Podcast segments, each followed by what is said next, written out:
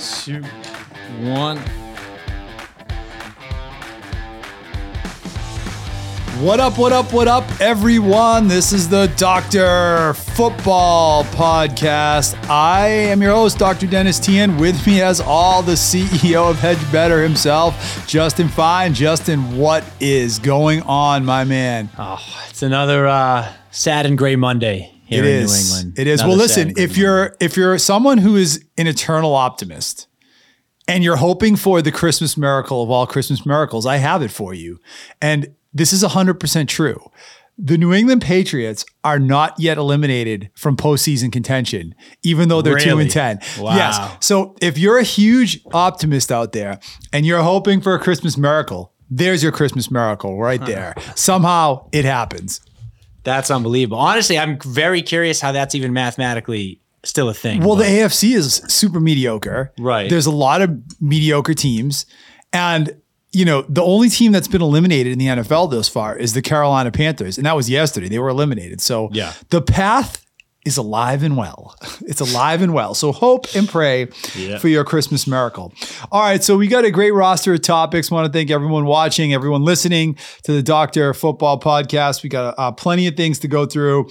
Uh, not much to go through from the game yesterday because when literally nothing happens but a, a good old fashioned punt off. yeah. There's really not much to talk about, but w- we got all kinds of other topics and around the league um, stuff that we can go through. Justin, did you watch the game last night, the Packers Chiefs? I did. Yeah, what what a game, right? Good And game, yeah. good game. And d- look, look. I mean, could couldn't you just help but think as you're watching that game that the Green Bay Packers are set up for the next ten years with Jordan Love, and for whatever they went through, pissing off Aaron Rodgers, taking a first round pick on Jordan Love, L- like now they're looking like they're pretty damn smart. Because I know you're not a fan of Jordan Love, but he's had a good year, and it looks Yeah. like he can play. Yeah, he. I, it's been a little up and down, but look, it's his first year fully starting. I mean, I think he's shown at least that he's viable, right? Like you can win games with him. He can go out there. It's just Right. getting the consistency out of him. But but that doesn't that doesn't that just illustrate like organizationally, right? You look at what the Patriots and how they handled the Tom Brady departure, and here we are four years later, spinning our wheels. The organization's in a free fall, and they're going to go back to the draft this year. Presumably, they're taking a quarterback. They're going to have to get a quarterback somewhere because I don't think either of the quarterbacks, any of the quarterbacks on the roster, is going to be the guy next year. So they're bringing in a quarterback. They're going back to square one. Yeah. What if he sucks? What if he sucks? Now you're looking at seven, eight, nine years. You know, another three, four years of uh, and going back again. The Green Bay Packers did it right, Yeah. and you saw that last night. They brought in Jordan Love. They didn't throw a ton on his plate. Maybe maybe Jordan Love is Mac Jones if you put him out there in year one, and and you take away his best receiver, and you take away his offensive coordinator, and and you don't surround him with anything. Maybe Jordan Love is Mac Jones, but instead, what do they do? They give him three years to sit on the bench, watch Aaron Rodgers. They draft a, a receiver in the second round last year who's not Tyquan Thornton or N'Keal Harry, actually can play. They have a system, right? They keep Jordan Love in the system and it works. And lo and behold, now they look like they're set up for the next 10 years.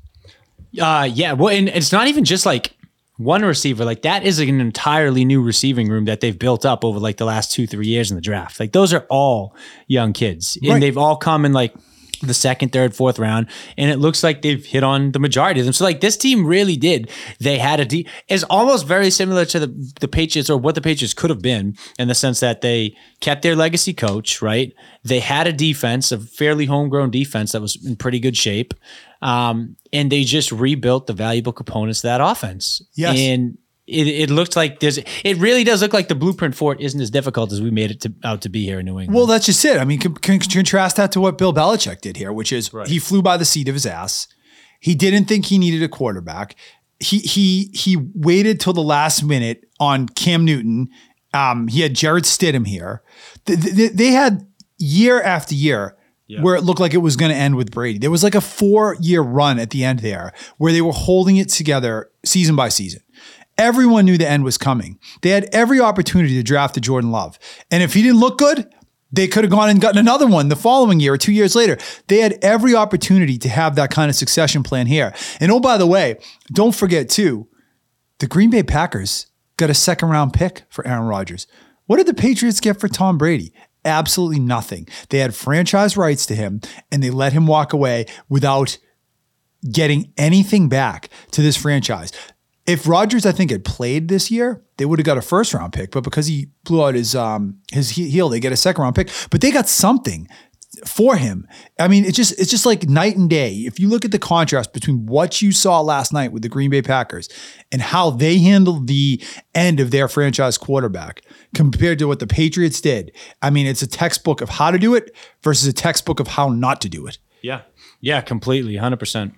All right, brother, let's get to it. We're going to start with the kickoff. That's the opening take to set the table for the rest of the podcast. Um, we'll talk a lot about, I guess, what's going on with this franchise. It's it's pretty much all negative right now. Uh, let's let's start with this, Justin. There's a difference between a bad team and an unwatchable team. Yeah. And there are bad teams that can be entertaining. There are there are bad teams that can be hopeful. This team is is not only bad. They are neither hope hopeful or watchable right now. They are completely unwatchable. And what's unique about this team as compared to other bad teams that we've seen in the NFL in the last few years is that they actually have a really good defense. Yeah. And if you look at most of these teams that are bad, it's a combination of both sides of the ball that makes them this bad. You could take a below average offense and put it with this defense, and they would be a borderline playoff team. But we saw that last year. Yes. In fact, this team has a really a playoff caliber defense, but they have nothing, literally nothing on offense. And that is what makes them so unwatchable. And I think distinguishes them from other bad teams. Oh, completely. I mean, look, I saw a stat. Uh, it's the first team in NFL history to lose three straight games where the defense allows 10 points or less in all three matchups. Yeah, since 1938. I, yeah, It's yeah. like the Chicago Cardinals. So, like, in the Super Bowl era, it's the first time it's happened. That's what I'm saying. I mean, like I, you know, you look at this team. It's like I know the defense has, you know, they've had their moments this year where they haven't looked that great, but it's like the end of the day, I mean, how do you look at this team and say the defense is the problem? Right. Well, well, I don't think they're. I mean, we've talked about this before. Like, do I think they're a top defense? Like, like a like a 85 Bears? No, they're not that good. But they're in today's NFL. They're like a a solid B plus A minus defense. Like they're a second tier kind of defense. I think they're one of the what five five six seven best defenses in the NFL. Yeah. You should be able to win with this defense if you, you have any kind of offense. Yeah. And they can't. And I think that, it, you know, that's one of the reasons it's so hard to watch this team because it, it's, it's just that is how bad their offense really is that, that they can't even freaking score a point that they can't even win games when you're when you're letting up 10 6 and 6 points and you're still losing because your offense is that pathetic i mean that's that's a tough product to watch Yeah. Super tough product to watch. I mean, you know, obviously you guys with the game yesterday, I'm, you know, I'm sitting there watching on the couch and, you know, it was just so gross in every it's funny because like you think back to like maybe that last uh, the Patriots Rams Super Bowl, right? And you think about how everyone talked about because what that, that was a super low scoring game, right? It was like ten to three, 13 something, to thir- three, thirteen yeah, to three. Everyone talked about oh defensive battle, defensive battle, right? Exciting to watch. I look at yesterday's game and I'm like, you can't even get excited about the defense, like because like there was just such a lack of offense that you didn't even feel like it was like a chess match back and forth. It's just disgusting incompetency on offense. Yeah, it, it wasn't. It wasn't like a defensive battle. Where you Right, say this is right. a well played defensive Exactly, game. It was. It was literally just straight up incompetence Yeah. on offense. On on frankly, both sides Yeah. of the ball. I mean, the Chargers did not avail themselves well at all. If No. you were one of these people that believed in Justin Herbert before this game, I mean, take notice of that yesterday because that was a wretched performance.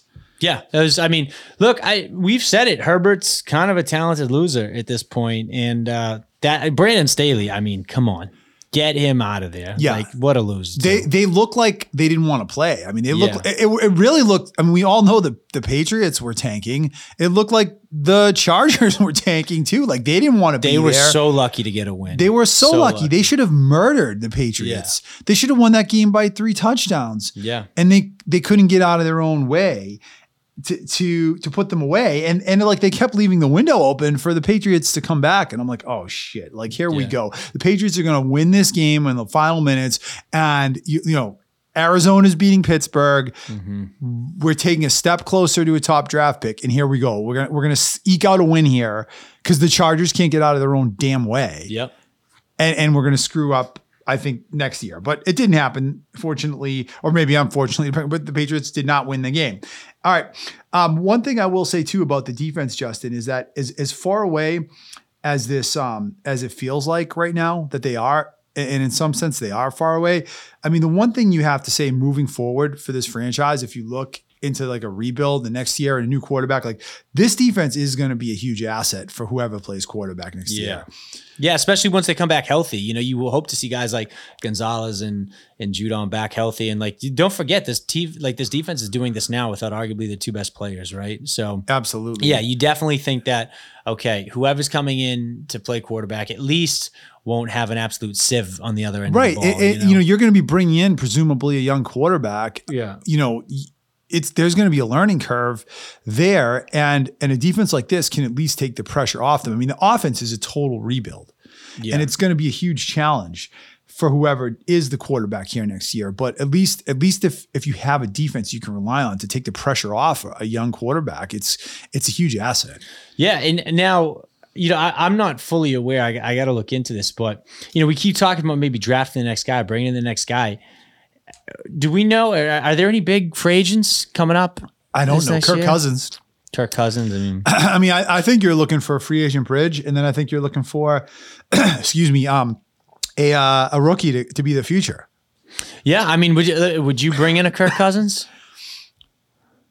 I'd have to look and see. I mean, Kirk Cousins might be too close to a starting caliber franchise quarterback for what they really need. Like, I want them to bring in a young guy with a high draft pick that that can be the future of the franchise, and I want them to bring in a bridge quarterback, someone like a Tyler Heinicke or Yeah. um, a Case Keenum or, or Colt McCoy, someone that Yeah. can start for six, seven, eight games while, while they learn Gardner Minshew, right? Some someone of that. I think that's more what they need. Like Cousins is more like a guy that you bring in to be your guy for three or five years. Right. Right. Okay. Nah, I get that. Go ahead. No, no. I was just saying. I I just wonder, like, are you? Because here's the thing. Obviously, you know, you can try to add maybe like a top tier receiver, a top tier lineman, you know, and and then go grab the quarterback maybe later in the first round, second round, something like that. If you're the Patriots, but like, even if you are able to add like a staple with that, like you know, top three pick, right? Are you putting the quarterback into a very similar situation? Like, is it almost too risky to throw a rookie quarterback in there right now? I think you have to think about that. And I mean, Like- if you have the opportunity to to bring in to have a good draft and bring in a foundational piece, then like that's not a quarterback or several foundational pieces. you- I think you have to do that because Right. you know thi- this is as much as we can sit here and say, well, they they ruined Mac Jones, whatever Mac Jones was destined to be. He's clearly a lot less than that and because of a lot of the external factors. The same challenges are going to be facing the next person. Yeah, I, I agree. That's that's kind of what I'm thinking. I'm thinking like if you are going to put some draft capital into another quarterback and bring him in here, I, I don't want to throw him out there until he's So, he's so I'm going to give you an old him. old Yeah. man analogy. An old man analogy. When when they drafted Drew Bledsoe, Yeah. they brought in a journeyman guy named Scott Secules, and and Secules was supposed to be the starter in Bledsoe's rookie year.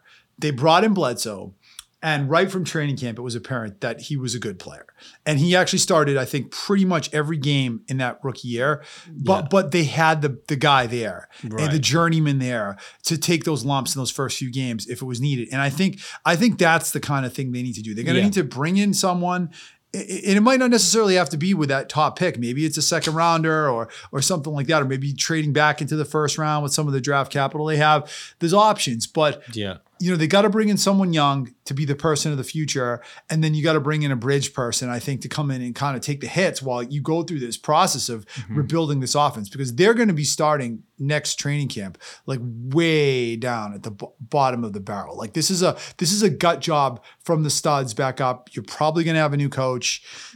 You're going to have new linemen, new receivers, all the above. Um, there's a lot of wheels in motion here, and it's going to be a lot of. A, it's going to be a. It's going to be a long time before they look functional as an offense. Yeah. Yeah. It's going to be tough, and it's definitely not going to happen overnight for Do you, do you think Justin right now that there's a rift between the defense and the offense on this team? When when the defense plays this good and this is historic, as you alluded to, just to reiterate that no team since 1938 has given up 10, 6, and 6 points, less than 10, 10 points or less in three consecutive games and lost. That's never happened um, right. in the history of the modern NFL. So at some point, doesn't that have to take its toll on the defense? And these guys are playing hard. They haven't quit on, on either side, really, but certainly on that defense, they haven't quit yet. At what point does resentment start creeping into the locker room and you have to deal with locker room stuff? I mean, I I would argue that that may already be a thing. Oh, it definitely is. You know what I mean? So it's like, you know, I I feel like you're already, no matter what, like if whether you're the head coach or the quarterback, both of those guys are gonna I, I would imagine are not being looked at favorably from the rest of this team, right? And really what it comes down to is, you know, can is it gotten so bad that the rest of the players can't compartmentalize that and say, okay, this is just you know a tough situation, but we're gonna move on from this. You know, it's it's it's one week leak there, one week leak here, or are these guys just ready to completely give up on on putting on a Patriots uniform and and and coming out and playing? Like that's that I think is what like the real question is. And these guys actually don't look like like the defense doesn't look like they're quitting. They that's have not, not a they defense that's like quit. quit. They play right? hard. They played hard yesterday. Right. And they played a great game yesterday right. on defense. But but I just feel like at some point, and I think you're right, it, it's probably happened a long time ago.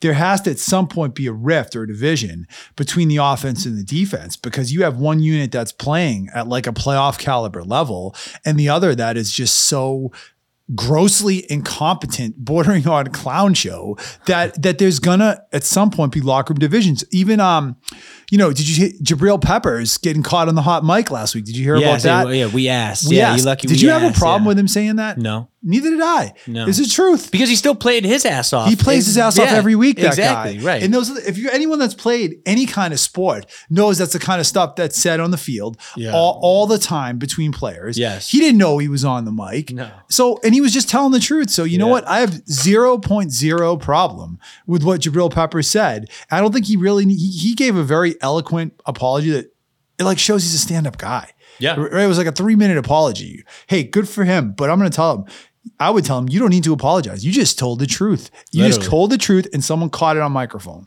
Yeah, that's all that was. And it, it's not like he said it to a, a member of the media. Like he said right. it to another player exactly on the field. It is what it is. It's and, like, you know. And it's 100% accurate. Very accurate. Yeah. Very accurate.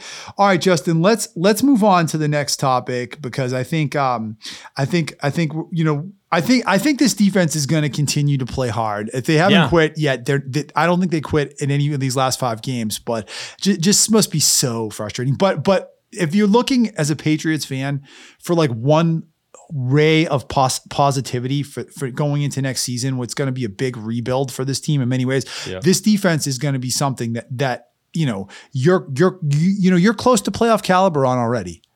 Yeah, I mean it's very, very fortunate that you're going to be able to have a defense like this. And honestly, too, whoever you bring in here, iron's going to start to sharpen iron on day right. one because they're going to have to go against that defense in practice. Um, and really, too, you know what? I think, I think it honestly, it helps just the, the, uh, sort of like the allure, like the mental aspect of it, of like coming to play for New England. It's like, hey, I yeah, I'm coming into a team that was, you know, whatever, two two wins, three wins last year, but it's like I have something that I can go hang my hat on. Right. Right. And that's kind of what you want the next quarterback that, to come in here and say. Right. And so, so to wrap it all up, we can say that that their defense, this defense is something it, it is a playoff caliber defense. Yes. It's it's something that most bad, bad teams don't have. Right. And and you know, it's going to be an asset to them moving forward. But right now, for the next five or six games, all it really says is how bad their offense is because they can't win games like this, and it makes them unwatchable. Yeah, and I'm actually I'm curious too because separate from the the quarterback, you know, we talk about you know Belichick and his ability to coach, his ability to to keep the team in the locker room. Does the fact that the defense, which is his area, like the the the fact that that defense is still not quitting and still playing their butt off, like does that help his argument or his case at all? His case to stay or just his case that like hey like you know maybe like maybe we're being a little maybe that he's taking a little bit more heat than he should like maybe that like i look at it and i'm like okay it's really boiling down to the fact that this offense is trash, right? We Yep. don't have a quarterback. And yes, you can argue that Belichick put those dominoes in place to get us here, right? But I'm like, okay, it's clearly a quarterback and an offensive problem. The defense is still playing their butts off, even, you know, down their two best guys with nothing to really play for. And so I look at that and I'm like, okay, is that is, are we maybe putting too much of the blame on Bill Belichick here? Well, well, I don't know.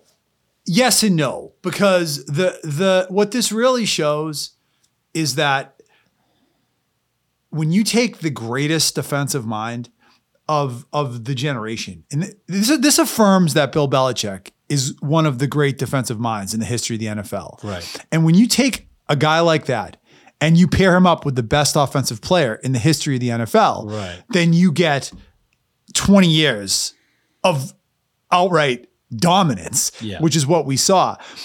You take away that offensive player, and we're seeing that.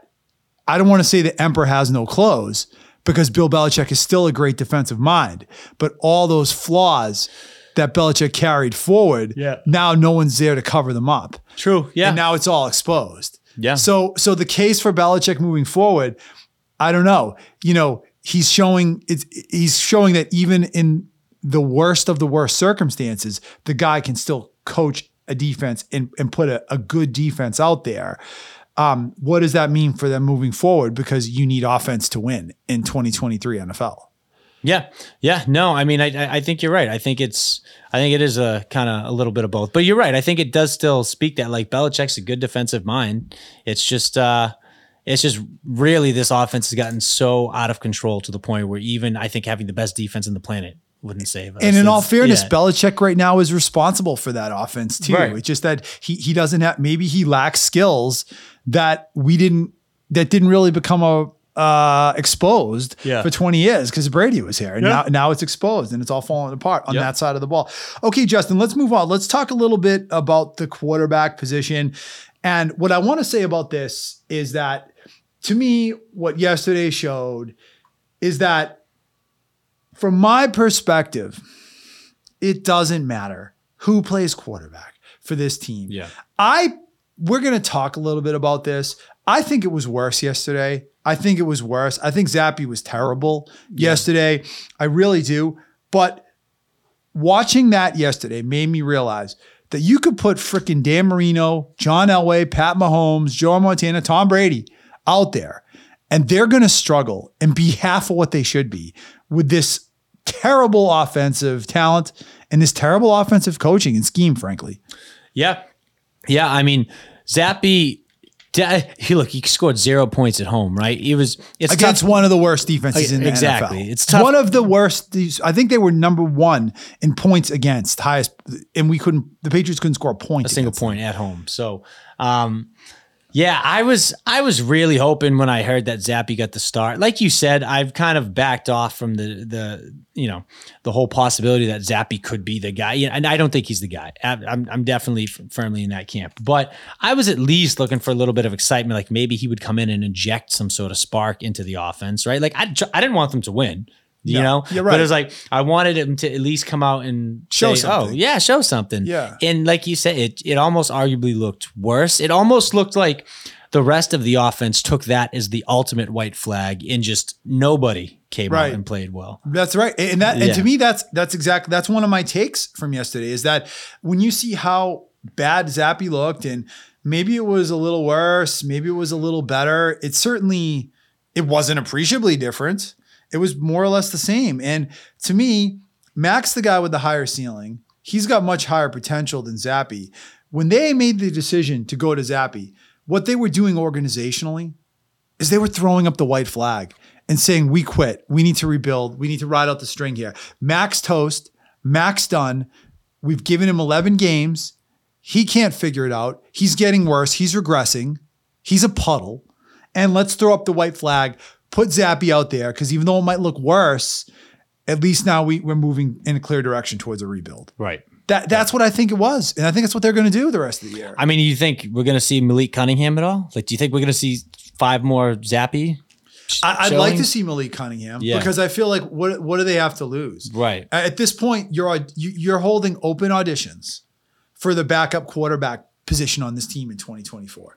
Th- that's what this is all about. th- This last five or six. That's the a pathetic state, but that's the best you can. Let me ask for. you this: What is what would be better for this team for Malik Cunningham to maybe come in and start like the last four or five games and show that he's serviceable and that maybe he has a shot to be the guy, but they squeak out a win or two and that draft pick falls, or you keep rolling with what you have now and just completely go into next year clueless, but you lock up like a first or second pick. I mean, long term, what's better? Yeah, like what would you rather? I mean, you, you you have to say that it's better to just lose out and, and get the Right. best possible draft. pick. Right. I mean, So that's then it's- that's what I think. And I'm no tanker. I am no tanker. I don't want. I've never wanted this team to tank. I don't believe in tanking. But where they are right now, the rebuild that they're going to have to do on this offense, they need all the draft capital they can get. And and winning two games with Malik Cunningham does nothing for them. And oh, by the way, and you can't say this about every year, this is one of the best years to have a top draft pick in recent memory. You got a couple big time quarterbacks that are legit guys, not reach guys. Like Trey Lance was a reach guy. Zach Wilson was a reach guy. Teams are desperate for quarterbacks. It's a quarterback driven league. Everybody wants one. Now you see them pulling these guys in the top five who have no business even going in the first round. Happens Right. every year. Yep. Well, this year you've got a couple legit top five guys, and you've also got a couple other players: a tight end from Georgia, uh, a tackle from Penn State, um, Marvin Harrison Jr. That are legit top of the draft guys. This is a great year to have a top pick. Yeah. So I think getting all the draft capital you can get, unfortunately, that's the best thing you can hope for for this franchise. Yeah, yeah, and that's and honestly, that's again, that's what makes it so tough. Is like we keep talking about, oh, it would be nice to see this the last couple of games. It'd be nice to see that the last couple of games. But like realistically, we don't want it. We want more of exactly what we saw Right. yesterday, and that sucks. But we want to lose. Do, do you agree with me that it looked worse with Zappe yesterday? Yeah, Yeah. yeah. And now Look, is that is that the fact that for 95% of the offseason and years, Zappe's been running with the twos and, you know, has been the backup? Sure. But ultimately, what it really tells me is that he's no better than than Mac. I, I I would go further. I would say he's he's worse. He's worse Yeah. than Mac. I mean, I've heard I heard some some talk in the media today from people saying, "Oh, it, it looked a little better," and I, I would tell people to think really critically Yeah. and hold Zappe to the same standard you held Mac Jones to, because Zappe's like the fresh new thing. You know, there's always nobody more popular than the backup quarterback in any town when you have a bad quarterback situation. And everyone was clamoring for Zappe, or a lot of people were. You look at what this guy's done since he's come in. He came in in Indianapolis, he threw a terrible pick. He came in against this New York last week, he threw a terrible pick. Yesterday, you can say he didn't turn the ball over.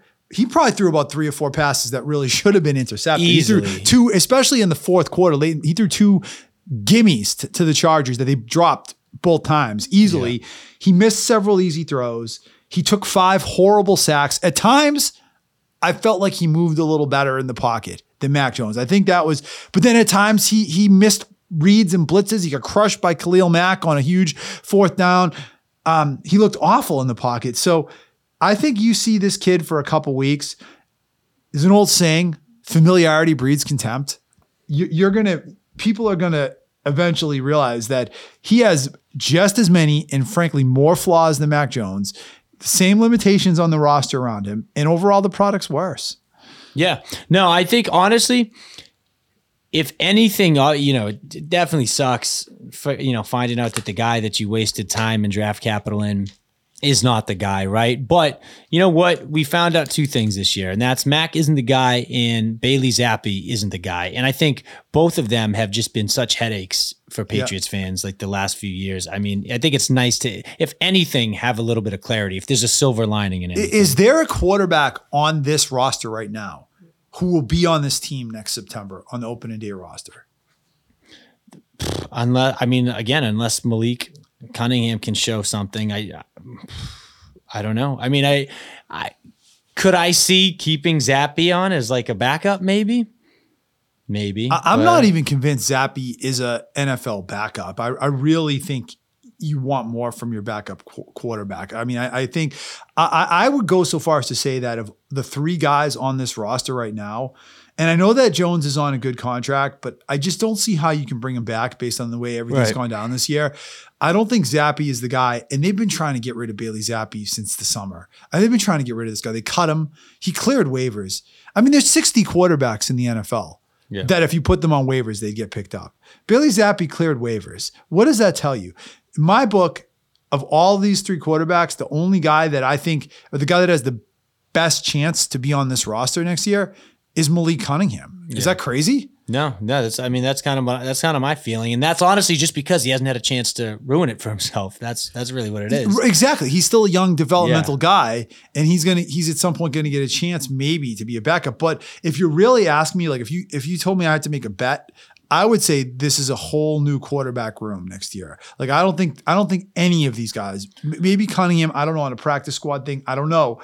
I think they have a new starter and a new backup next year. Yeah, and it might honestly be the best thing, even if it's just for you know the the mental aspect of it, the the uh, you know the um, what is it like the the mind games? Like yeah, you you don't want to bring those guys back in after the way they struggled to perform this year. Like after all the crap they've put up with the last couple of years, like you really might just want that fresh start for your quarterback. You know? You might need it. Yeah, you might need it, really and, and they might need. It. I mean, certainly Mac Jones needs needs a total fresh start for his Yeah. benefit. Like he's never going to be successful. He should probably never take another snap in a Patriots uniform. never. He's not going to take another snap. I, I I- I said we said that last week, and I believe Yeah. that. Okay, uh, I want to move on to this, Justin. Um, you know, we've talked a lot about how Mac Jones is kind of broken right now. Um, did you hear? Have you been listening to Bill Belichick's press conferences and interviews on WEEI on No. Mondays? Just, just, just if if you listen to the way that Bill Belichick is speaking, and like he's so short, he's testy, he's on edge, the facial expressions, the body language. I'm starting to wonder. Is Bill Belichick broken too? Like we know Mac Jones is broken. Is Bill Belichick broken? The guy's 72, which I think is still young in some ways, and he's healthy, Yeah. but he looks like a broken guy that is just kind of like done with it all sometimes. Yeah, he he doesn't he, he does kind of just come off sometimes like totally like disheveled on the side. Like I was- Disheveled. yeah, I was I was watching the game with with Alyssa and you know a couple other buddies yesterday and some of their girlfriends and wives and all the girls were saying the same thing like why does Bill look like that? Why does he look like that? And he did. He kind of looked like uh he did look just like disheveled. Like he looked like a bum. And no, you know, obviously it's you know, you don't judge a book by its cover, but it's just like it just looked like Bill is defeated. It looked like he's giving up. It looks like he's just going through the motions. Like Yeah. I don't I don't think I think that's a guy who's more focused on his like newly single lifestyle right now than like the New England Patriots. Does he do, do you does he not understand that the way he handles the media is making it worse? Like Yeah. rationally, right. if your objective is to not create controversy and distraction for your team, that when you try to stifle all these reporters and give these smug, smarmy, arrogant, condescending answers like he does, that you're actually f- adding fuel to the fire. It's incendiary to do that. And it would be easier for him to just answer the question. Okay, you don't have to air dirty laundry. You don't have mm-hmm. to throw anyone under the bus, but you can give an answer to the question that gives some real information. I mean, you hear the way he talks to like Mike Reiss and, and Phil Perry and and and um, Mike Giardi, and it's like he makes it a thousand times worse by just not answering the question. Yeah, it, he really does. It's all because honestly, when you don't answer the question, it just leaves more interpretation up to people in the media. And obviously, I don't think anyone has a favorable interpretation right now of anything. Nothing. N- Absolutely not. And I, I think last week you nailed it. We should keep talking, using this. But your your stepbrother's analogy when the guy farts and he's like, "Oh, now that's actually weird." Yeah, that's yeah. exactly it. When Belichick's winning, we're Yeah. all like, "Oh, this is great. Look at how he's so rude." And now, and now we're like, "Oh, this is ridiculous. What a jerk." But but I also do think it's gotten worse. Like I think he's he's gotten worse, and he's a guy that never took losing well. You know, you listen to those pressers when they would lose like three games a year and they would always be gruesome and ugly. And Yeah. and now that they're losing like 10, 12, Yeah. you know, games in a year, whatever, it's like a million times worse. It's way it's way worse. I mean, in look, I can't blame him. I can't imagine it getting better, but it's like he needs to have a little bit of self awareness in Totally. this situation. A little just- bit. yeah, and just understand that, like, hey, in the past when you had Tom Brady and you were winning Super Bowls, that you could be a little short. Now, you, I get it. You, it's tough to teach an old dog new tricks, but you got to give a little bit when you're losing. But if you're all- really yeah. all about the team, that's right. That's what I'm saying. the team thing to do, the best thing for your team is just Yes. to answer the damn question and not create a side distraction. Yes. By by by being so fixated on not answering the questions, not creating any distractions, you're actually creating more distractions, Bill. It's a paradox. You're you're create you're adding fuel to the fire. Just answer the questions. And you like I said, you don't have to air the family jewels in public, but you can provide a real answer to the question. yes. Okay, let's move on. Um, I was going to talk next about. Oh, I know what I want to talk about. You know when when when we all like when Jerod Mayo. Um, I think the way that this is all headed right now, right, right. I, I'm I'm thinking that more and more that you know the que- the question becomes if Belichick is gone, what happens to all these assistant coaches they brought in? Mayo, O'Brien, and, and Matt Groh in particular, the GM. And I think that when whatever arrangement the Krafts and Jerod Mayo made last year, they th- that was all under the assumption that this wasn't going to end like this, right? Like I think we all kind of figured there might be a run of mediocrity here for a couple years. It might be mm. frustrating, but I don't think anyone ever saw that Bill Belichick was going to be two and ten. Like I think that that is something that's so far out of left field, and I think that that really opens the door to wondering what is Jerod's Mayo's future with this franchise and what is Bill O'Brien's future with this franchise. The way things are headed now, Justin, I am leaning more and more towards maybe you just need to make a clean break and clean house completely and bring in a whole new regime. What are your thoughts on on what Jerod's Mayo, Mayo's future is with the NFL and with the New England Patriots? You know, I'd honestly, I, I would actually like to see him him stay and, and come on. And I say that because, you know, we talk about the Patriot way, the Patriot way, and whether the best way to get back to a semblance of that is to maybe maybe it's to clean house and just bring in a whole new regime. But, you know, that's a guy who was here in the prime of it, right? He lived the Patriot way. He was part of the Patriots way. You know, he won Super Bowls.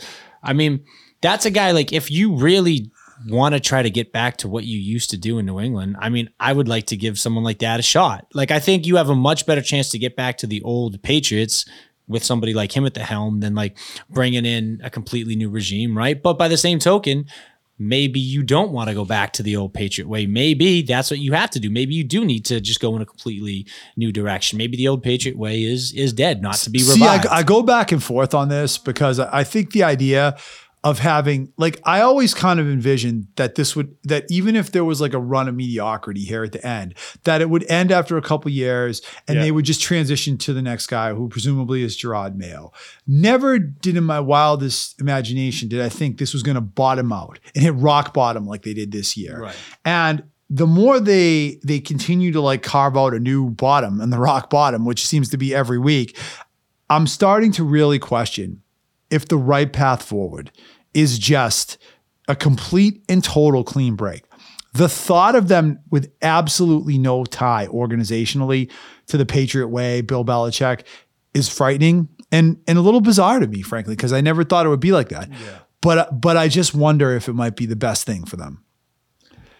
You know, look, the other thing I could I could hear you argue too, you know, you could say, what did we just talk about? This team is kind of set on, right? Not set, but at least in a good spot with, and that defense, right? Yep, that's fair. Maybe, maybe, fair. maybe you say, but to your point, maybe you say, okay, we have a defense that's set up. Let's bring in an offensive-minded head coach to help kick the off, kickstart the offense back up, right? I, I, I, I could see that, or I But, could, but to, just to argue against that, right? Like you you you you you push Jerod Mayo out, you bring in an offensive guy. Now you're you're You're your- risking. your stability that you've had Yes. at defense, the thing you can count on. You're Right. risking losing it For sure. You, you bring Jerod Mayo back next year, you can pretty much count on the fact this defense is going to be similar to what it's been the last couple of years, which is a good defense. Right, right, and that's and, and again, I think to like to my original point, I think I would like to see this team with a defense like this give Jerod Mayo a chance to at least revive the old Patriots way. Because again, maybe it's not that the Patriots way is dead. Maybe it's the guy who's preaching. You know what I mean? Maybe it's Yeah. it's Bill Belichick. His time has passed. Maybe you need a fresh face like a Jerod Mayo to come in and revive the Patriots way. Like, let's say you Like- bring in an offensive mind, like it's a new hot, you know, fresh uh, commodity that's like one of these Sean McVay type guys, and now you're building your offense and that defense that was so good. Well, you don't have Bill Belichick coaching it anymore. You've got you know Kyle Shanahan or you've uh, Zachary Taylor or something, and now Yeah. all of a sudden your defense isn't the seventh best defense in the league; it's the twenty seventh. Right. And now you're really rebuilding. Yes. Now you're really rebuilding. And that is the argument, I think, for keeping Mayo. What about um Bill O'Brien? I mean, he, he had, you know, what what has he done? I mean, I don't blame him. We talked about this last week, but I don't think it's his responsibility. But do you keep him around? I mean, has he has he done enough to, to earn the right to be back? I mean, again, what we said last week, I stand by that. You can't make chicken salad from chicken excrement. There's nothing for him to work with here. But do you do you bring him back next year with a new quarterback and, and maybe a new coach? Honestly, I think you bring him back. Like, I just think like what if you look at what this team's gone through, like three offensive coordinators in three years, like I think it'd be crazy to say that didn't at least play a little bit of a contributing factor into everything we've seen, right? And it's like, you know, Bill Bill O'Brien's a guy that we've seen him have enough success in the past. Like, I think he deserves another year with a with, with- at least with a competent quarterback. Like, I I I would like to see what you know, giving this guy a second year in this uh, uh, running the the offense with a competent quarterback could do. Because, like we said, we haven't had a competent quarterback, and we haven't had consistency at the coordinator for a few years now. So, I would like to give him the benefit of the doubt. What about um what all right, well, I mean, in a competent receiver room, right? Because yeah, he- incompetent anything. He's missing a lot. mi- missing, missing a a lot. lot, It's, yeah. it's hard to blame the guy. So, do you want you want Mayo back as head coach, O'Brien as offensive coordinator, and an, and a new and, and and a new quarterback? Is that is that something that you would be excited about? Yeah, yeah, yeah. If you told me that that Mayo was running the, the defense and he was going to step up as the head coach, Bill O'Brien was coming back at the offense, and we were bringing in a new quarterback. Plus, we went out and maybe drafted like that tackle from Penn State or Marvin Harrison Jr. I'd be pretty excited. You know, I, I here, here's my take on this: is that you know my, my gestalt is you you just bring in someone new. You bring you go you get you get Harbaugh, you get Sean McVay, you get a big name, and you do a total regime change. But I will say, we talked about it in the opening take. This defense is really good. And if you could have continuity there with Jerod Mayo and bring in an offensive mind that could rebuild this offense, that really might not be a bad approach either. Yeah. All right, I'm going to give you a couple more quick takes, and then we're going to uh, talk. I have two takes on the future, two takes on what happened yesterday, and then we're moving on to around the league, and they're all going to be quick. Okay, number one. I mean, we've talked about it before, so I don't want to belabor it. Tyquan Thornton and DeVante Parker. I mean, you know, So bad. Zappe was not good yesterday, but he's an NFL quarterback, and he's going to make a few throws. He made a couple good throws to Parker, who couldn't get his feet in bounds. Um, and Tyquan Thornton, who drops a perfect deep ball. That I mean, was- we've seen that how many times with Mac Yeah, Jones? right through his hands. Right yeah. through his hands. Yeah. It's the same story. Doesn't matter who plays quarterback. Yeah. Yeah. I mean, it was it was super tough to watch. Like it, was it was one of those things where it's like you could just tell that he, as bad as the quarterback play was, they he was not getting any help. Well, this is what I want to say about both those guys is that th- this is not a situation where we had someone and they got hurt and they weren't available to us or Right. something. This was the two guys that they invested in. They traded up to get Tyquan Thornton, right? So no excuses that he sucks. They restructured DeVante Parker and potentially passed on DeAndre Hopkins to restructure. These were their guys. And what's up with Juju? Was he a healthy? Was he? Juju Smith is their guy. He Yeah. caught he caught a pass yeah, yesterday. there you go. One pass. They yeah. had their three guys that Right. they wanted, that Matt Groh and Bill Belichick brought in here to be their receiving corp. Now, I know Bourne is hurt.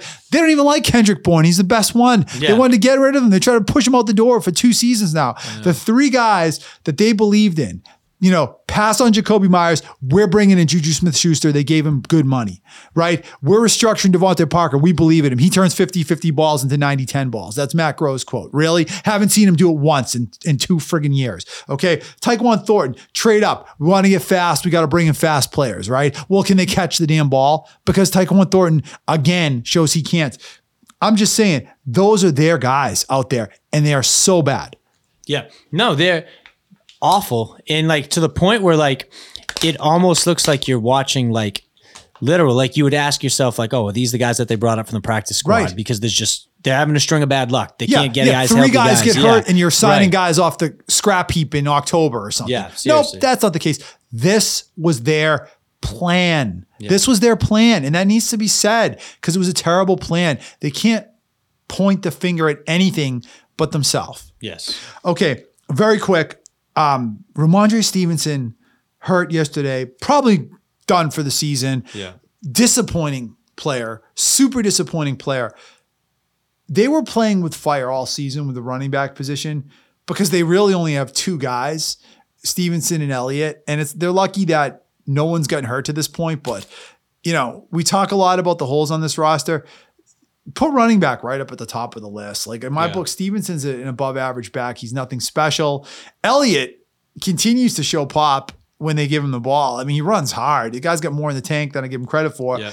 I'd love to see him back, but I don't think he's the long term solution either. They really need to totally rebuild their running back room this year, too. In Yeah. addition to their quarterback, receivers, and offensive line, they got to rebuild their running backs. Literally every position on offense. Every Yeah. position, they have nothing. Yeah. The cupboard is bare Very. across the board, with the possible exception of their interior offensive line. Because, you know, Andrews, look, Sidy Sow is playing great. And I don't know, Cole Strange, maybe, maybe not. I hope they bring back Onwenu. Um, but everywhere else is just like worse than the league. Literally worse than the league.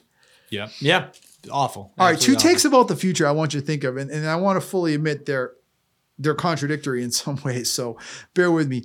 Um, number one, you know, just throwing out there, we we talk about Belichick like he's gone, and I think you and I are both on the same page on that. But if this team gets the number one pick and they can draft Caleb Williams, does the thought of keeping Belichick and bringing in a potential generational talent like that. And I know we're both skeptical of Caleb Williams, but is that a tantalizing possibility? Belichick and Caleb Williams, you know, rebuilding re- rebuilding that offense and Belichick holding down the defense.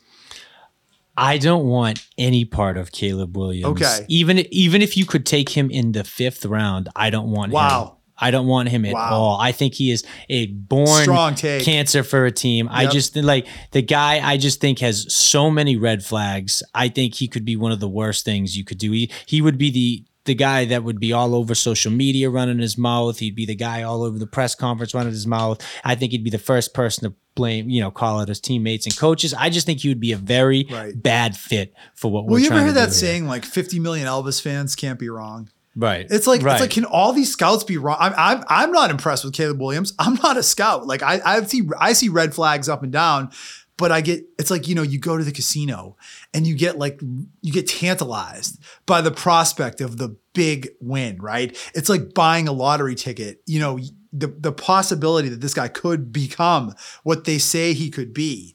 I mean, it's a lottery ticket. It is, but it's just like I here's the thing. I've seen enough dudes, and I'm, you know, I'm only 30 years old, but I've seen enough guys, not just in football, in a lot of different sports, that have been highly touted as this or that, that have, you know, flamed out and haven't panned out, right?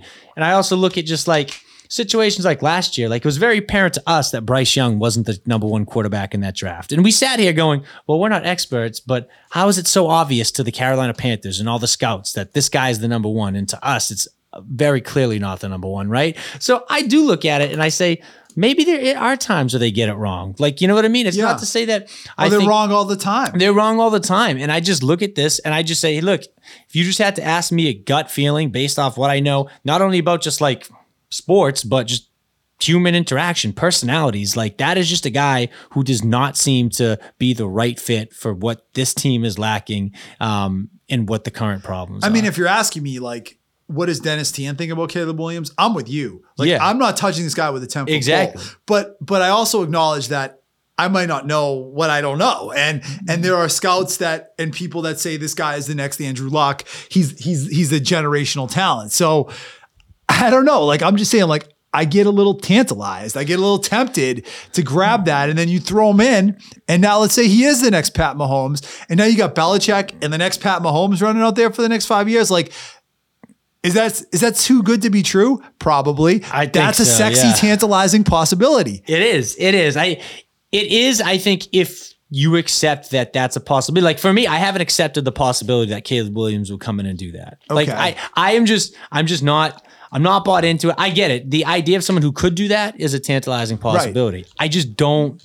I don't see it with The, him. the reality is like I'm thinking of the Belichick of like 10 or 15 years ago, first of all. So that's my first problem. Not the dis- this disaster we've seen the last five years. Right. Like I'm going back to the good old days. Yeah. That's the first thing. And then I'm thinking of the Caleb Williams that ESPN tells me that we're going to get, and not the Caleb Williams that my better judgment tells me be super cautious about this player. Well, that because that's the thing is like, look, we've talked about this, and we said the same thing with Mac Jones, and it's like a lot of college players can, you know, if they're maybe you know talented or whatnot, they're not as hindered maybe by their lack of like mental game, right? Because like there's no question that once you get to the pros, like the mental game and everything becomes, I think, a way bigger aspect than college, high school, anything like that, right? Yeah. You look at someone like Caleb Williams, like he's physically talented, but we're sitting here talking about all those like personality and character flaws, right? Like those are the type of things that when you get into the NFL, those are going to get amplified, Right. Amplified, magnified, like Totally. through the roof. You and know you're what I mean? facing resiliency at, at, at- in the NFL level. Yes. you can you can go to college as a quarterback and be super talented and never really face adversity. Look exactly. at Mac Jones. That's exactly. You go to right. USC, you go to Alabama, you go to Georgia, and, Right. and you think you face adversity, but you really haven't because you Yeah. have you're playing with the varsity and like even the third and fourth best school in the country is JV compared to what Alabama might be or something like exactly. that. And Yeah. also, just something I want to point out too, real quick, is always remember like who these guys are playing with too, right? Like you want to go back the last two years, we're looking at someone like Jordan Addison right now as potentially one of the best rookie Yeah, receivers, right? totally. He absolute stud that That's a great point. Uh, two years ago, who was Kenny Pickett's number one wide receiver at Pittsburgh? It was Jordan Addison. Yes. Last year, with Caleb Williams won his Heisman. Who was the number one receiver? Jordan Addison. It's Jordan Addison, Right. right? So like in Great call. and now you look at Kenny Pickett, he's kind of bumming it in the NFL. Right. Not the dude we thought he was. You look at Caleb Williams, we gotta- struggling. right? We got to. Caleb Williams is even struggling a little bit in college this year without Oh, he him. struggled this right? year big time. So it's so it's like I don't. I'm not as impressed with some of these Totally. young quarterbacks. I just think with Caleb Williams, I'd let somebody else give him equity and, and deal with his ego. So you know? so this this is going to lead to my second take on the future, right? So if you're rejecting my Belichick and Caleb Williams idea, which I agree with you is probably not what I would personally do, but but it's so sexy, it's so tantalizing. I have to throw it out there. Okay, what about this? You look at teams that have gotten into the first or second pick in the draft, and what they have gotten back in yield when they have traded out of that position. Like we say we're rooting for the Patriots to tank. That doesn't mean I'm rooting for them necessarily to take a pick with the first pick. Like you could pick up multiple first round picks over the ne- and second could. round picks and draft assets. Oh, look look at what I mean. Houston, look at what they're doing now. They've traded down several times to to get to that point. They had the draft assets to trade up this year and pick two of the three best players that they liked, um, who are both studs, right? Yeah. Um, Miami traded down. San Francisco made a big trade down.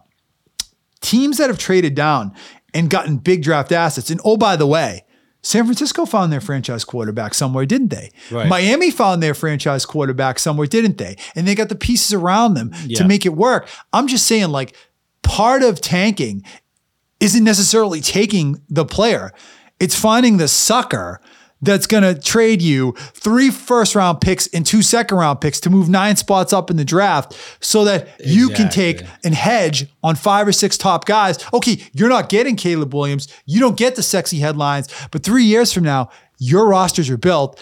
And, the, and their and their and their sexy asset is is what is is flaming out somewhere like Trey Lance. Yeah, and, and look to go back to what we said earlier, like the conditions are great this year to do something like that. You have a deep draft class, and you have a couple of guys at the top that we've said they're highly sought after, but we're not necessarily super Yeah. interested in them, right? So it's like when you have a couple dudes that you'd be willing to pass on anyway, Yeah. and it's a deep enough draft class, why the hell not move back and try to get another couple second and third round picks? You know what I mean? That's that's kind of my mindset. and, you, and there's so know? many holes on this roster. You're going to need those picks. Yeah. You're going to need to rebuild the team.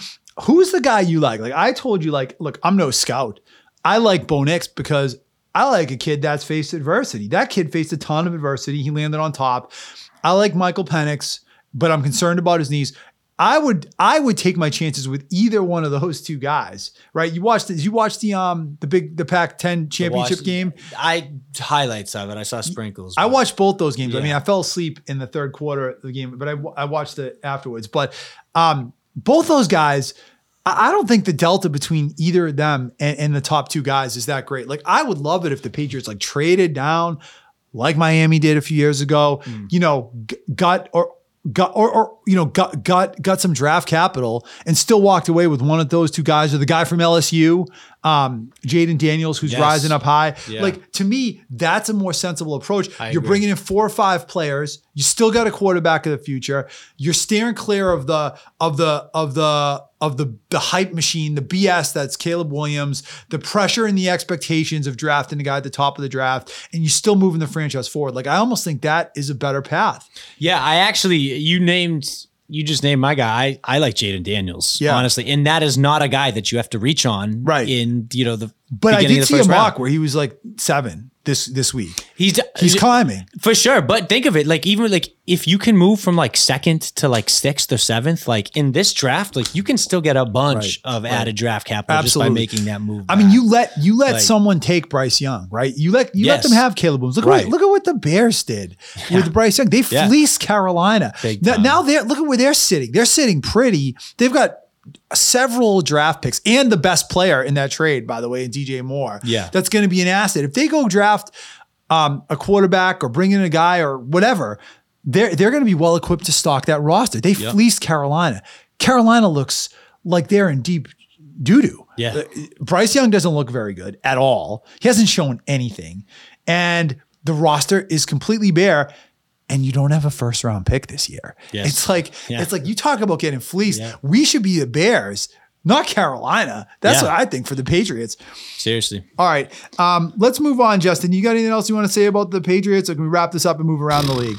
Yeah, no, let's uh let's wrap it up. It's crazy to still think we have a ton of ton of time left in the season. Oh, but it's, going to be brutal. Yeah, it's It- gonna be so I- we bad, said it last week. There's there's so much. This is just going to be worse and worse. I and know. worse It's funny because. I just feel like we're doing like a wrap up episode in like the season right now, and we're not even close. You know what I right. mean? No, we're, we're Not not just even the way we're talking about it. Yeah, It's funny. Yeah, but yeah. it- I mean, there's a whole month plus left Yeah. of football. It's five weeks left. They didn't season until January seventh. Yeah. it's a long, boring, boring search. At what point do you stop watching this team?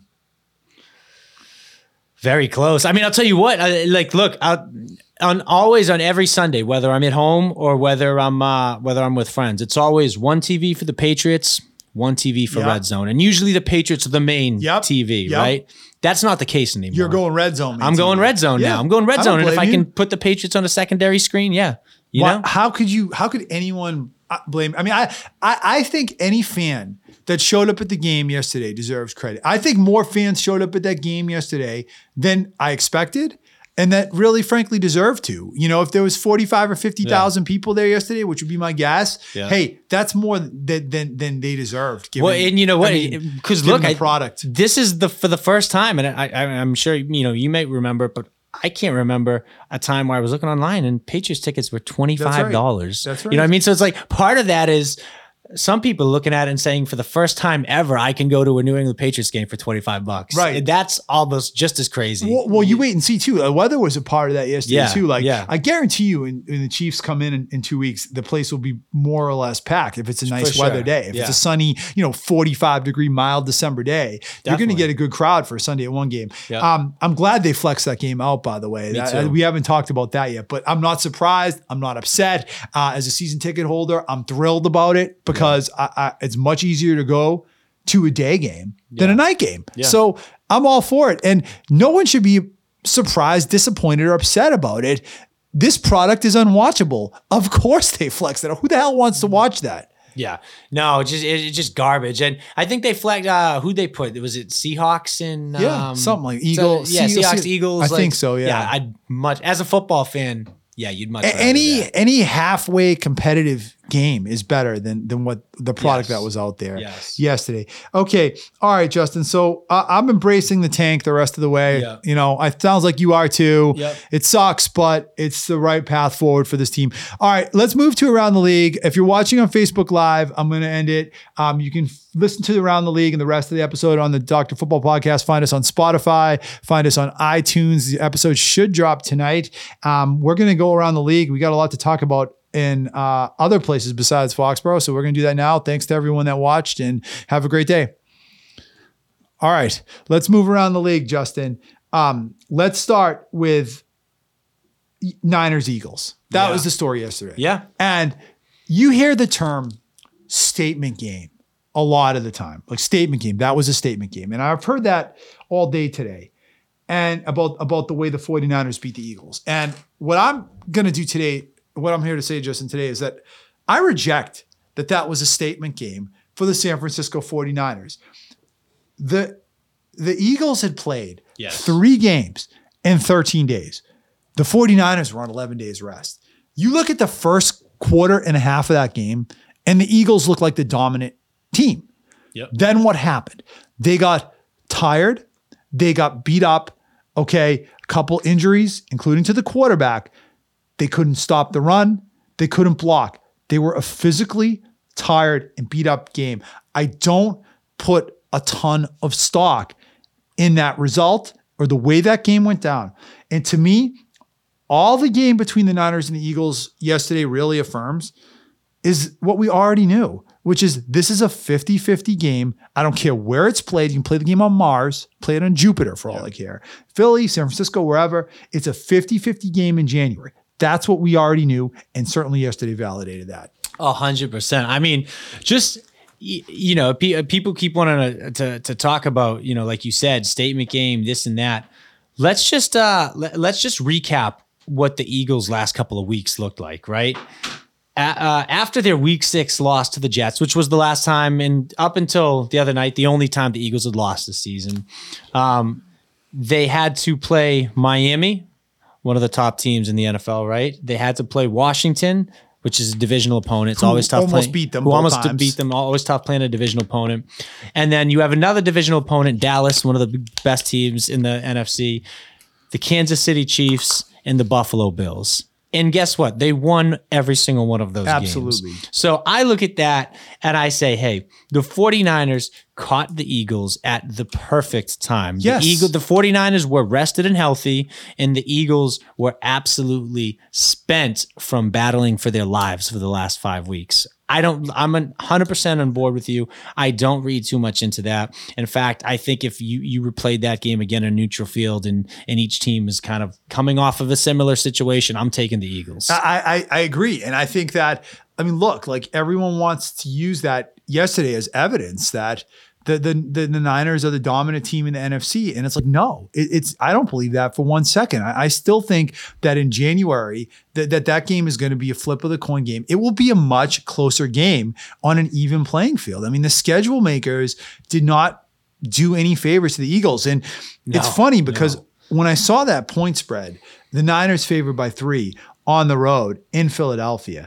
Look, they're not building casinos in Vegas because they're stupid. There was something fishy about Yeah. that spread. Vegas knew it going into that game too. That that this that this was not a favorable time matchup for, for the Eagles. Yeah, seriously. I mean, just even without Vegas, I just think like you know, we said it. This is a team who's just absolutely gone to war the last couple of weeks, and uh, you know that's a. It's tough to do that week in week out. Eventually, you're going to get caught, especially in such a physical uh, sport like the NFL. Now, I do think there are a couple take homes that I would say are areas of concern for Philadelphia. Sure. That if you wanted to anoint them and say they're the best best team in the league, there's a couple things, and they may still well be, by the way. I mean, number one is um, they they don't have a really good running game if you think about it. Like DeAndre Swift great, is no. not reliable. Like they, they they I mean, they have a good offense, and Yeah. Jalen Hurts runs a great offense.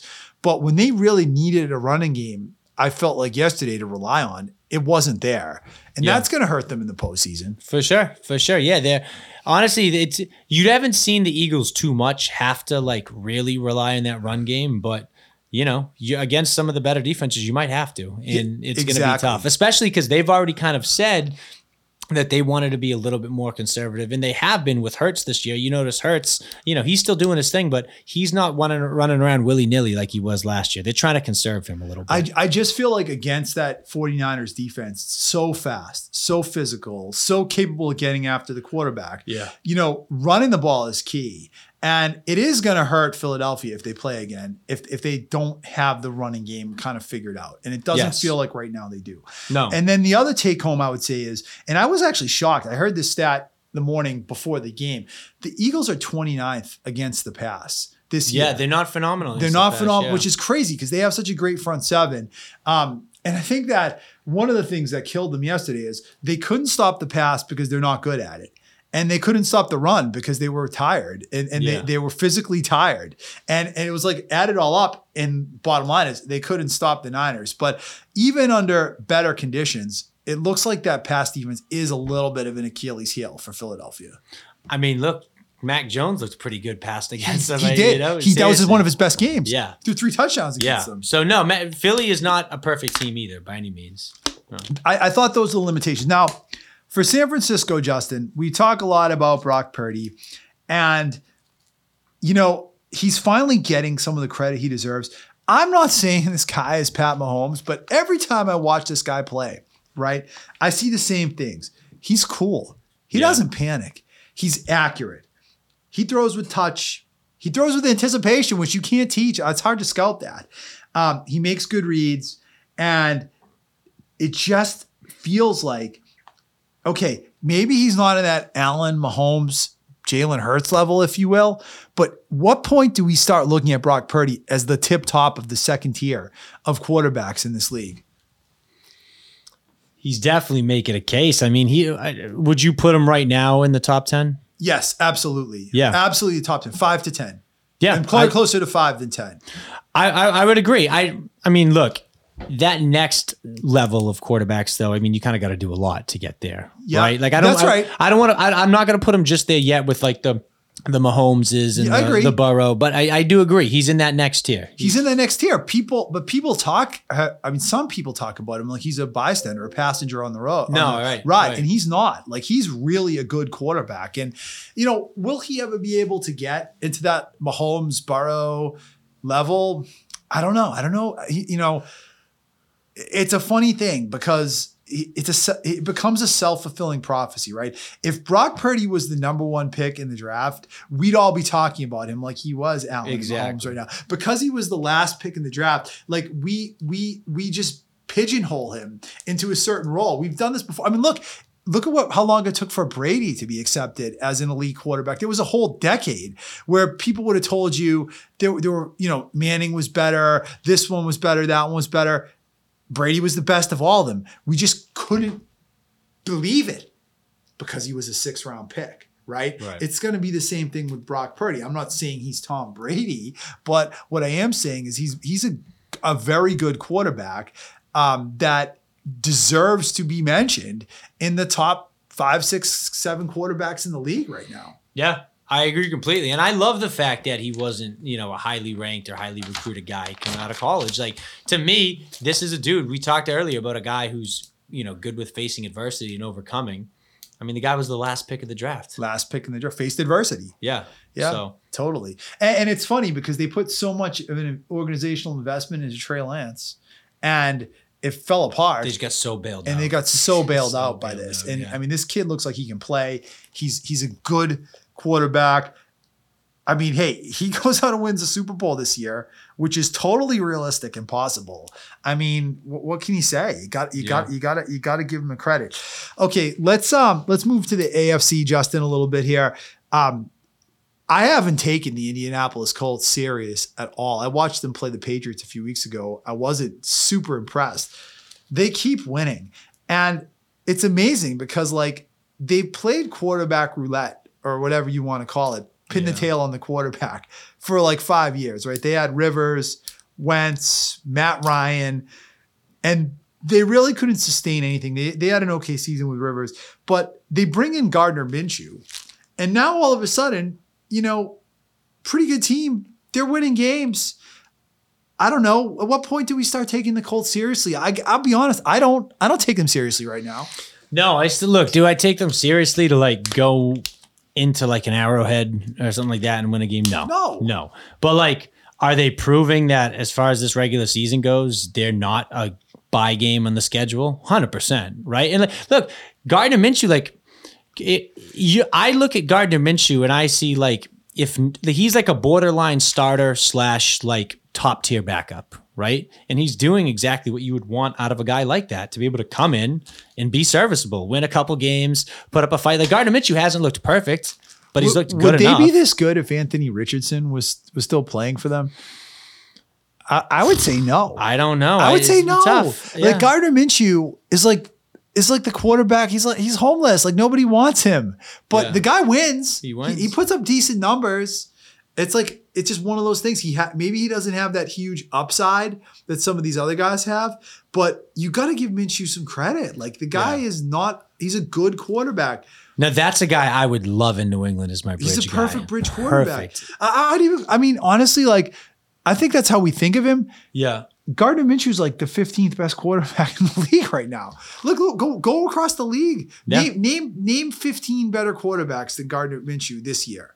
It's hard. It's tough. And again, but what does he have? He's got a certified number one Yes. to work with, right? And Uh, and a good defense A good and a great yeah. offensive line. yeah, And, and, a, and a good running back.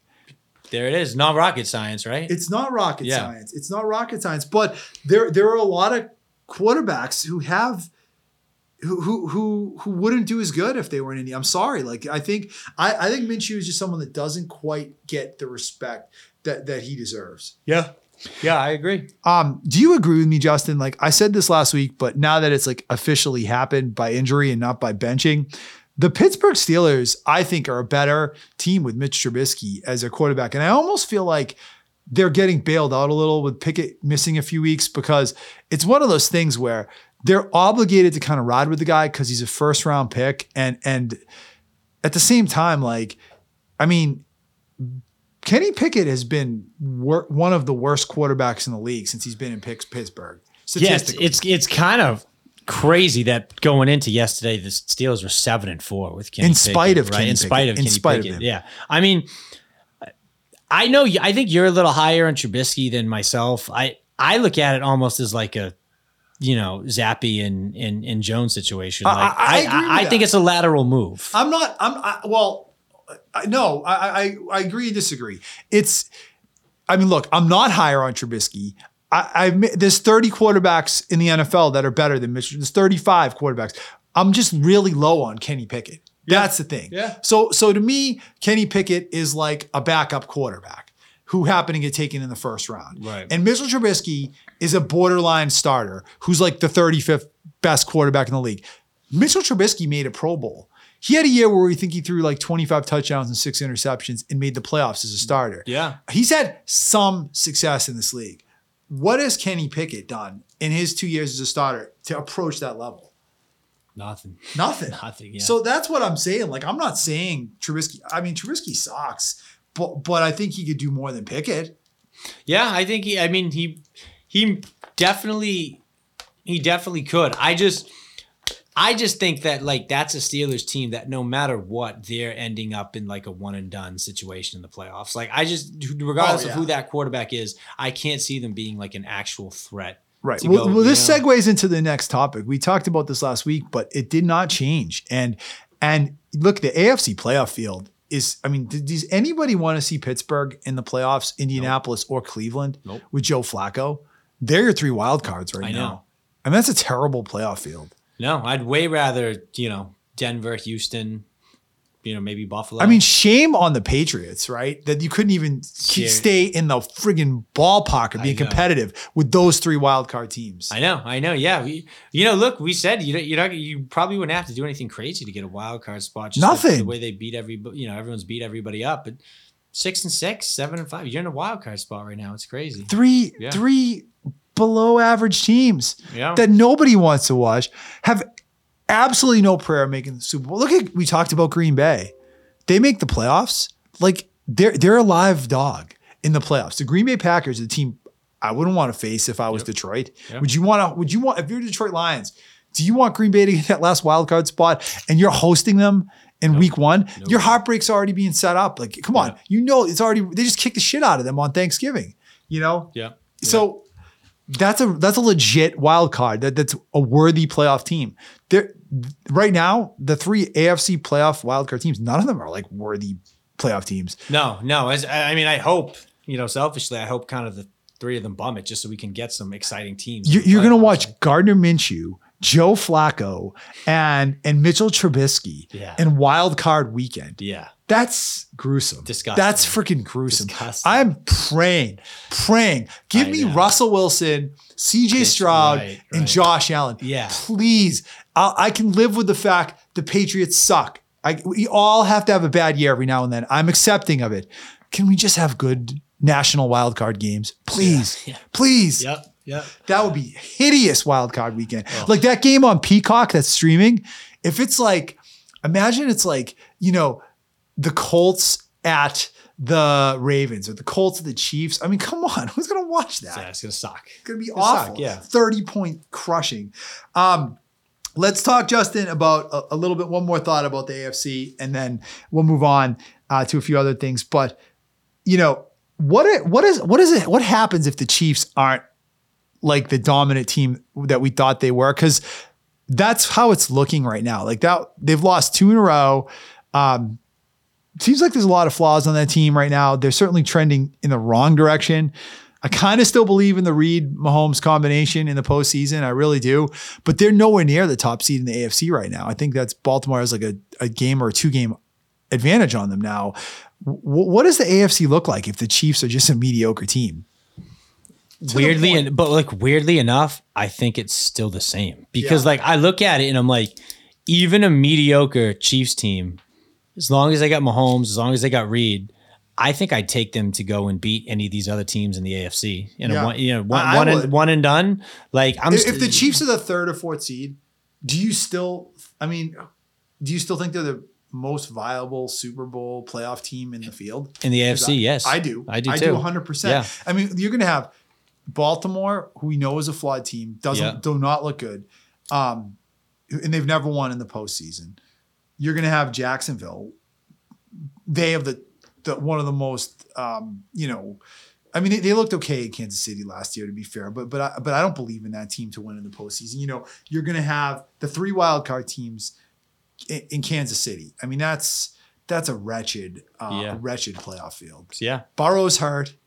Burrow's hurt. Allen's probably going to not make it. Oh, you're going to have the Miami Dolphins, who haven't beat a winning team Right. in two years. right, right, right. What a wretched playoff field. Yeah, and that honestly, by by contrast, in the NFC, you got like you know three, four teams that really Right. could come down to any of them, and you know they're going to beat the crap out of each other to get to the Super Bowl. Well, did, didn't like- we have it backwards in the Yeah. preseason? Yeah. We thought the AFC was the power conference and the NFC was was weak. And we Yes. boy were we wrong. Yeah, They're gonna have time. they have four legitimate, I would say, borderline Super Bowl caliber teams. Obviously, Yes. Philly and San Francisco are elite. I mean, Dallas and Detroit, look, they're nine and three. They- They're trending through 11, 12 wins. Say what you will about them. They, they could make a run. Yes. Yeah. And you got the hot wild card team now in Green Bay. I mean, they they you know I, I think you know, LA, the Rams too. They're not. They're not the, Ram- of the. The Rams uh, deserve to make the playoffs. Yes. Wouldn't you rather see the Rams than either any of those three AFC teams? yeah. I would Absolutely. W- with Stafford and, and fit, kind of figuring it out. The, the Rams, the Packers, and the Cowboys. That's a le- those are legit wild card teams. Yeah. Now the weak the weak part of the NFC is the NFC South winner has to make it. That's going to be basically a bye week for whoever Right. draws them because th- Yeah. they, they, that team's going to suck. Honestly, the best thing that could happen from that team, for that team from now until then, is for there to be a reason to force Taylor Heinicke into the starting role because that team with Desmond Ridder, I think, is just so so boring. I almost want to see Tampa Bay make it though. I, I would rather see Tampa Bay because I feel it. like would too. I feel like there's talent on the team. Mayfield's won in the postseason before. I'd rather watch Baker Mayfield in Tampa Bay than than, than Desmond Ridder in Atlanta or, or 100%. Taylor Heinicke, Yeah. either one. Okay, and then um, we don't talk, Justin, about the uh, college football situation very much, but I think we need to mention the college football playoffs this year because, first of all, thank God that they're moving to a 12 team playoff this year. yeah. Because finally, what happened this year was you had six teams that I think legitimately all deserved to make the postseason. It was very hard to pick four of those six teams. Yes. And there was no way you were going to be left, you were going to be, you were going to be without pissing someone off.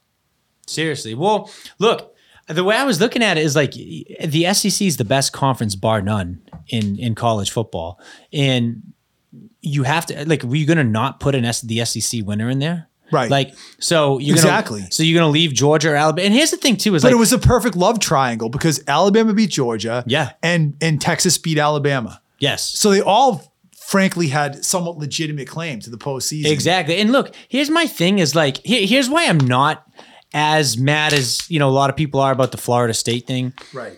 Florida State just lost their quarterback. And not only that, but They even lost their backup. they lost their backup. And how, how many times have you seen since they instituted the playoffs that if a fringe fourth team makes it like an either a non-power school or like a you know a fringe team, they always get blown the hell out, Right. Right by by by a big power school, right? And I just look at it and I'm like, I get Florida State was undefeated, but you can't tell me that anybody in the country thinks that Florida State would put up a better game than Alabama and against whoever they're playing. Michigan, it's Michigan. They're playing Right. Michigan. You Right. telling you're telling me that Florida State's going to put up a better game without uh, without uh, even a backup quarterback than Alabama is? So like I Yeah. look at that and I'm like, okay, if you if you're talking about who like deserves to be in there on record, an undefeated team from the ACC, yeah, you got snubs. But if you're talking about who actually has a chance to be the national champion, who's one of the four best teams right now, I think Alabama would s- blow Florida State out of the water by 50 points. If you're talking from, I think what you're saying is, if you're talking from like a fairness or justice perspective, then Florida State deserves to be there because they went 12 and 0 in the ACC conference championship. Yeah. I don't think an undefeated major conference championship has ever not Been- made right, the, right. the, the the playoffs. So from the Power Five, of right. course, Florida State got screwed. But what do we want to see? And what was the right thing to do? And what was the common sense thing to do? Yes. Where they, where you know they're trotting out a third string quarterback, and you look at how they performed in their last two games against Louisville and um, I forget was it Maryland uh, two weeks ago, I think, and of course that they were not they were going to get creamed by Alabama or Michigan or Yes. Texas or whoever else they had to play. Why would anyone want to see that? Was it the right thing to do? Probably not. Was I glad they did it? Absolutely. They picked the four best teams. And in my opinion, the, the team that no one's talking about is Georgia. Georgia. Because Yeah. they were the best team in college football for three and a half months, and they lose to another playoff team in a conference championship game, in a competitive game. And now all of a sudden they're on the outs. If they had lost in October and won that game, you know, then they would have been in. But because the timing of the loss knocks them out, their resume is every bit as good as any of the other four teams that made the playoffs. And I'm pretty sure Georgia. I, I don't know if Georgia and Texas played, but if they did, Georgia won. I, I, let's look it up. You have the computer. Look yeah, it up. Yeah, I mean, I, I don't know. And if Geor- I think Georgia would beat the brakes off of Washington. Yeah, So I mean, I mean, Georgia might be the best team in college football, right? Alabama should have lost to Auburn two weeks ago, right? I took. Did you see the Alabama Auburn game, the Iron Bowl? Yes. it was a miracle. Did you see the ending of that game? Yeah. A miracle. That was a great ending. If Alabama loses that game. It doesn't matter what happens in the conference championship game. They're not in the playoffs, and it's a totally different situation. right? No, I, I, I'm, I'm from what I'm seeing here. I don't think I don't think Georgia and I don't- Texas yeah, play I don't because I think they they're East and each other. West. East- they yeah, are East and West, Yeah. but- So so, but but if Alabama loses to Auburn in the Iron Bowl, they're not in the playoffs, right? So it was like the timing. If you take the totality of the resume, Georgia's was every bit as good as anyone else's. Yet yet they they they had this very inconveniently time loss and I mean, besides Michigan, I mean, I mean, besides Washington and Michigan, because they both went undefeated. And look, Washington beat Oregon twice, and Oregon's a, a, a level win. So like, you got to Washington was going to be there, Michigan was going to be there. But I mean, if you look at this Texas, Florida State, Alabama, um, um, Georgia kind of triangle or quadrangle, if you will, like their resume was as good as anyone's. A hundred, hundred percent. Yeah. Georgia, I think, was a bigger snub than Florida State. Yeah, I agree with that. I totally agree. That's what I'm saying. Like I'm I'm putting Florida State sixth. Yes. But but the reality is they all deserve to play it. And like they they've flirted, the, and I mean college football, the committee, NCAA, they flirted with painting themselves in a corner many times over the since they did this 14 playoff Yeah. thing. And it's just the perfect storm never really happened. They always kind of got a bailout. Someone lost, you know, something happened. There was a way to rationalize or justify the four teams they picked. Finally, this year, they completely got boxed in. And there was no way to justify. It was the perfect like quadrangle with Yes. these four teams that each deserve these last two spots. And and I'm just glad it happened because they're moving to this new system next year, and this is you. I could not see them coming back next year with a 14 playoff again after after really what a debacle this is. yeah. Because Yeah. Florida State deserves to be there. Like at the end of the day, like I'm a big believer that why play the games? You know, like the point of the games is performance on the field. Florida State deserved a chance t- to play, but you know, obviously we all know what was going to happen if they made it. So I'm glad they didn't pick them, but Yeah. Yeah, I agree. I'm I'm glad they didn't pick him either, but feel bad for the kids. feel bad for them. yeah, and and. I feel I feel like hey, if the games if you can go 12 and 0 and and you're not one of the teams, there is something fuck my French. There's something wrong about that, Yes. you know. Yes. Yeah. Okay. All right, brother. Anything else you want to add before we wrap it up? No, no, I think that's it. Just uh yeah, man, got a lot of football left. Um Thursday night football. yeah, Thursday night football against again. Yeah, we got who I was I was actually sad. Yeah. Like, oh man, they gotta play on Thursday night. This is gonna be awful. I know, I know. Thursday night football, and like I, honestly, I'm hoping Trubisky can come in and be competent because I, am not trying to eke out any surprise wins at this point. Well, I think this is a winnable game for the Patriots. That- I hate, to, I hate to say that because, yeah. because even though Pittsburgh is a much better team, it doesn't feel like the difference in talent is all that great. no, the Patriots get like a a garbage touchdown or special teams, you know, thing, they're going to be right in this game. yeah, yeah, But, but that's what it's going to take. If it happens, you know, damn it. yeah. Seriously, Damn it. yeah. All right. Well, that's all the time we have. We want to wrap it up. Thank everyone that might have listened to the Dr. Football podcast. Wishing y'all a great week. I guess enjoy the game Thursday night. Try not to fall asleep. Uh, it's going to be a challenge, of course. And uh, we'll be back next week to wrap it up, to, to record again, I should say. And, um, discuss whatever happens this week in the NFL. Have a great week, everyone, and thanks for listening.